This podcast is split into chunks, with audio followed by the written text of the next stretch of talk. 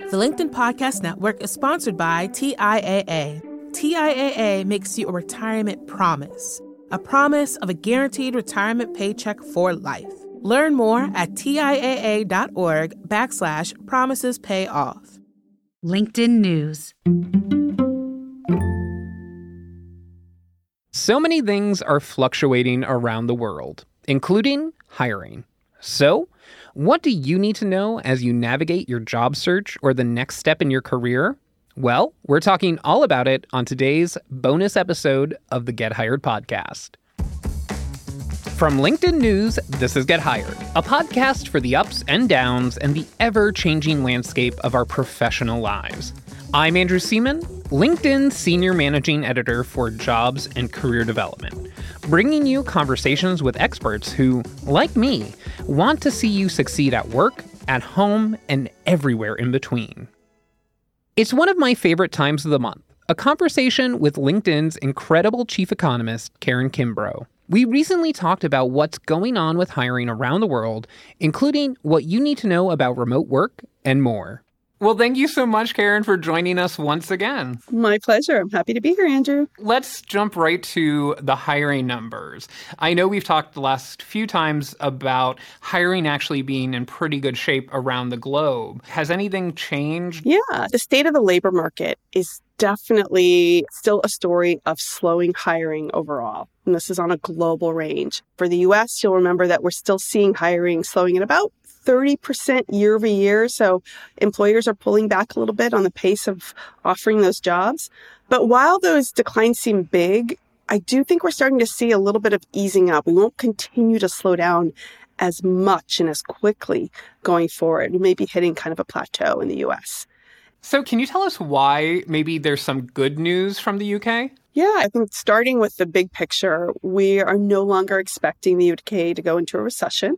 We might just get very slow growth or maybe even a little bit of positive growth, which would be in this environment good news. The data revisions are coming in a little bit better. We're also seeing that hiring is down 24% year on year. But when you compare that to the US number of closer to 30%, that's pretty good. So all in all, a little bit slower hiring, not expecting a significant uptick in the unemployment rate, and seeing some increase in slack in the UK makes for a relatively brighter picture.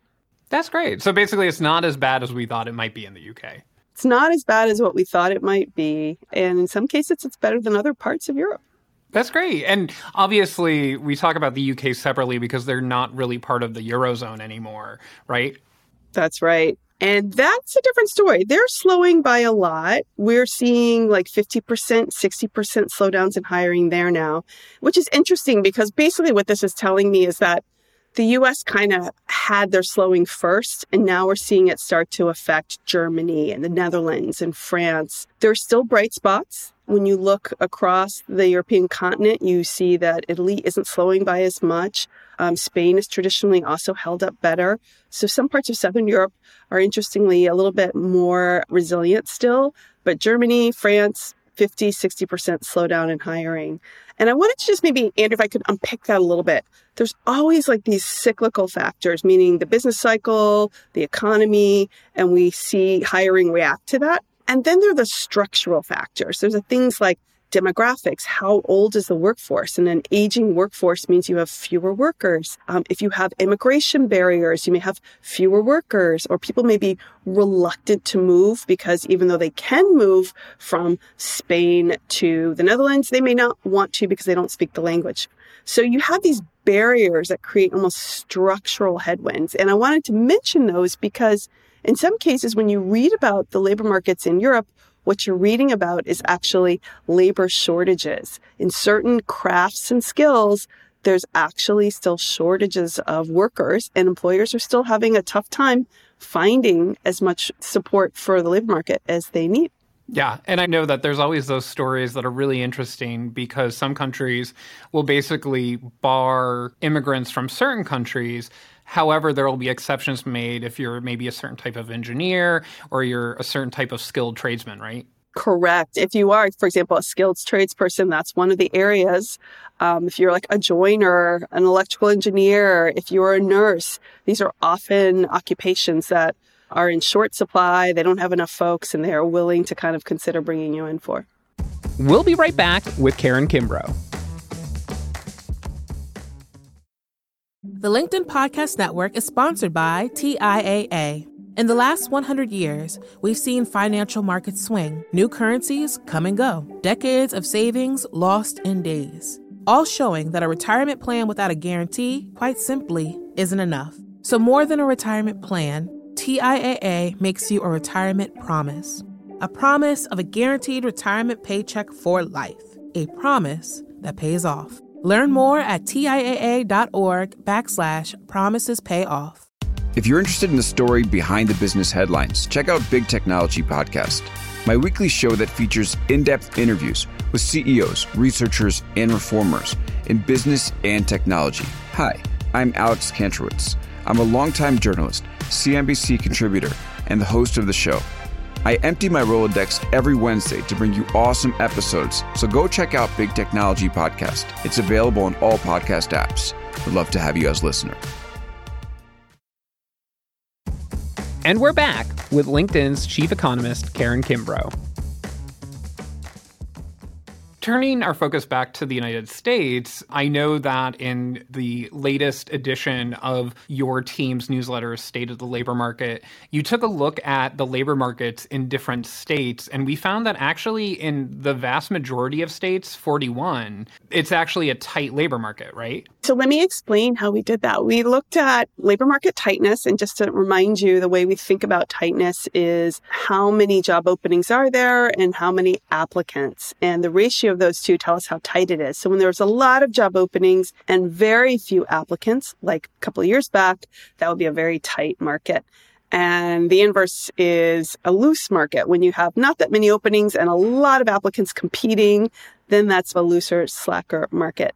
And so we're seeing a lot of tightness still in 41 states across the US. And this tightness we're measuring relative to, say, 2019, so even pre pandemic. So the point of saying that is that, in fact, there's a lot of places where there's still a lot of opportunity relative to the number of job seekers. And some of the tightest states, if you will, are Louisiana, Michigan, Alaska. And these are places that have an abundance of opportunities relative to applicants. Why do you think that there would be tightness in some states but not others? Why would it differ by geography? So I really think it's not so much the place, it's the concentration of industries that are in that place. So if you think about, let's say, let's take Alaska or Louisiana, those are places that have big oil and gas and energy sectors. And that is particularly a sector that's relatively tight for example, meaning that there's still a lot of jobs open relative to the number of applicants. So I think it's an industry story more than a state story. And we can see that when we look across our data that there are, for example, you know, industries that are still quite tight relative to pre-pandemic norm and then others that are actually quite loose, meaning that people are having to apply to like five, ten jobs before they get the one that they want. You know, if they're looking, for example, in the sector of government, right? So that's Washington, D.C. That's a state that is not as tight uh, but has a lot of government jobs. And that government sector is one where we know that people are having to apply to more roles to secure one. Definitely. And I know that there's always really interesting work being done when it comes to the idea of maybe places that are too reliant on certain industries that are affected by downturns. I know that I think Las Vegas, because they're so dependent on tourism, they actually were trying to increase the amount of healthcare jobs to be more resilient to a recession, right? Yeah, and it makes a lot of sense. You want to have these counter cyclical sectors, if you will, or at least you want to have a balance between, say, service sector jobs, things like in entertainment or think Nevada and Las Vegas, relative to something like healthcare and hospital roles, which are going to be kind of perennial because everyone always needs at least a little bit of healthcare. So yeah, it's nice to have that balance that gives you the most support through the shocks in the normal business cycle. But there's actually one other thing that I wanted to add here, Andrew, which is how people are actually digesting all this. I think people are starting to realize that employers are slowly regaining a little bit of the upper hand. They have a little bit more opportunity to pick exactly the type of skill that they want, exactly the type of worker. They can sort of set a few more terms around the location, hybrid versus remote. So we're seeing that rebalancing labor market continue to play out. Yeah, and actually that leads me into my next question, which is we're seeing among Gen Z applicants, they're applying to certain types of jobs when it comes to remote versus hybrid. What's going on there? Yeah. So for a while, we've noticed that across all generations, Gen Z, the youngest generation, was the least interested in remote work. And it made a lot of sense to me because at some point you're probably excited to get out of your apartment that possibly you share. You're excited to get in there, get some coaching, get some mentoring, have some social life at work. And so they were the least likely to apply to remote work out of all the other generations. What's interesting now is we're also tracking hybrid work and we're seeing that the Gen Z population is the most likely to apply to hybrid. I mean, they're very interested in having maybe a day or two at home, but they really like being in the office. So they like the flexibility, but want to be in the office.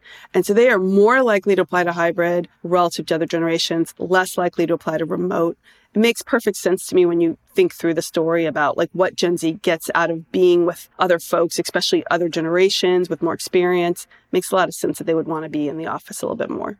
Yeah. So basically, Gen Z, they want a little bit more time in the office, but some flexibility. Whereas maybe older workers, millennials, Gen X, boomers, they're sort of saying, eh, let me work from home, right? Exactly. Particularly that middle generation that wants to have a little time with their kids because their kids are little and have lots of needs. That sort of older millennial, younger Gen X, they're the least likely to be looking to come back to the office. But older workers who are kind of free of all those cares and the younger workers who are just getting started, much more motivated to come back in. And I would say just comparing full time on site work relative to hybrid work, relative to remote, we're seeing this kind of continual rise in the popularity of hybrid. It seems to be where things are coalescing right now. I mean, who knows in three years where we'll end up? But right now, it seems to be like hybrid is where the mass of people are sort of coalescing. Really interesting. And then, you know, I think the big thing to probably hit home with is that even though hiring is slowing, hiring is still happening. It's just down from where we were a year ago, right? Right. So the labor market is rebalancing a little bit. It is definitely slowing. It's taken some knocks, and it's not just the US, that's globally because of the global growth slowdown. And that's all driven by employers who are a little bit cautious. They're thinking, do I want to kind of continue to expand, or maybe I just hold here and see how things play out for six months? And so you're seeing that caution among employers, and that's sort of being expressed in some slower hiring. But the trick is to remember that we're slowing the hiring from a really frenzied pace that we saw one or two years ago. So all in all, we're not that bad off. It's still a pretty good labor market. You've got record low unemployment across a number of major markets, not just the US, but globally. And you've got a lot of people that are still re-engaged in the workforce. So all in all, it's really not a bad time to be working.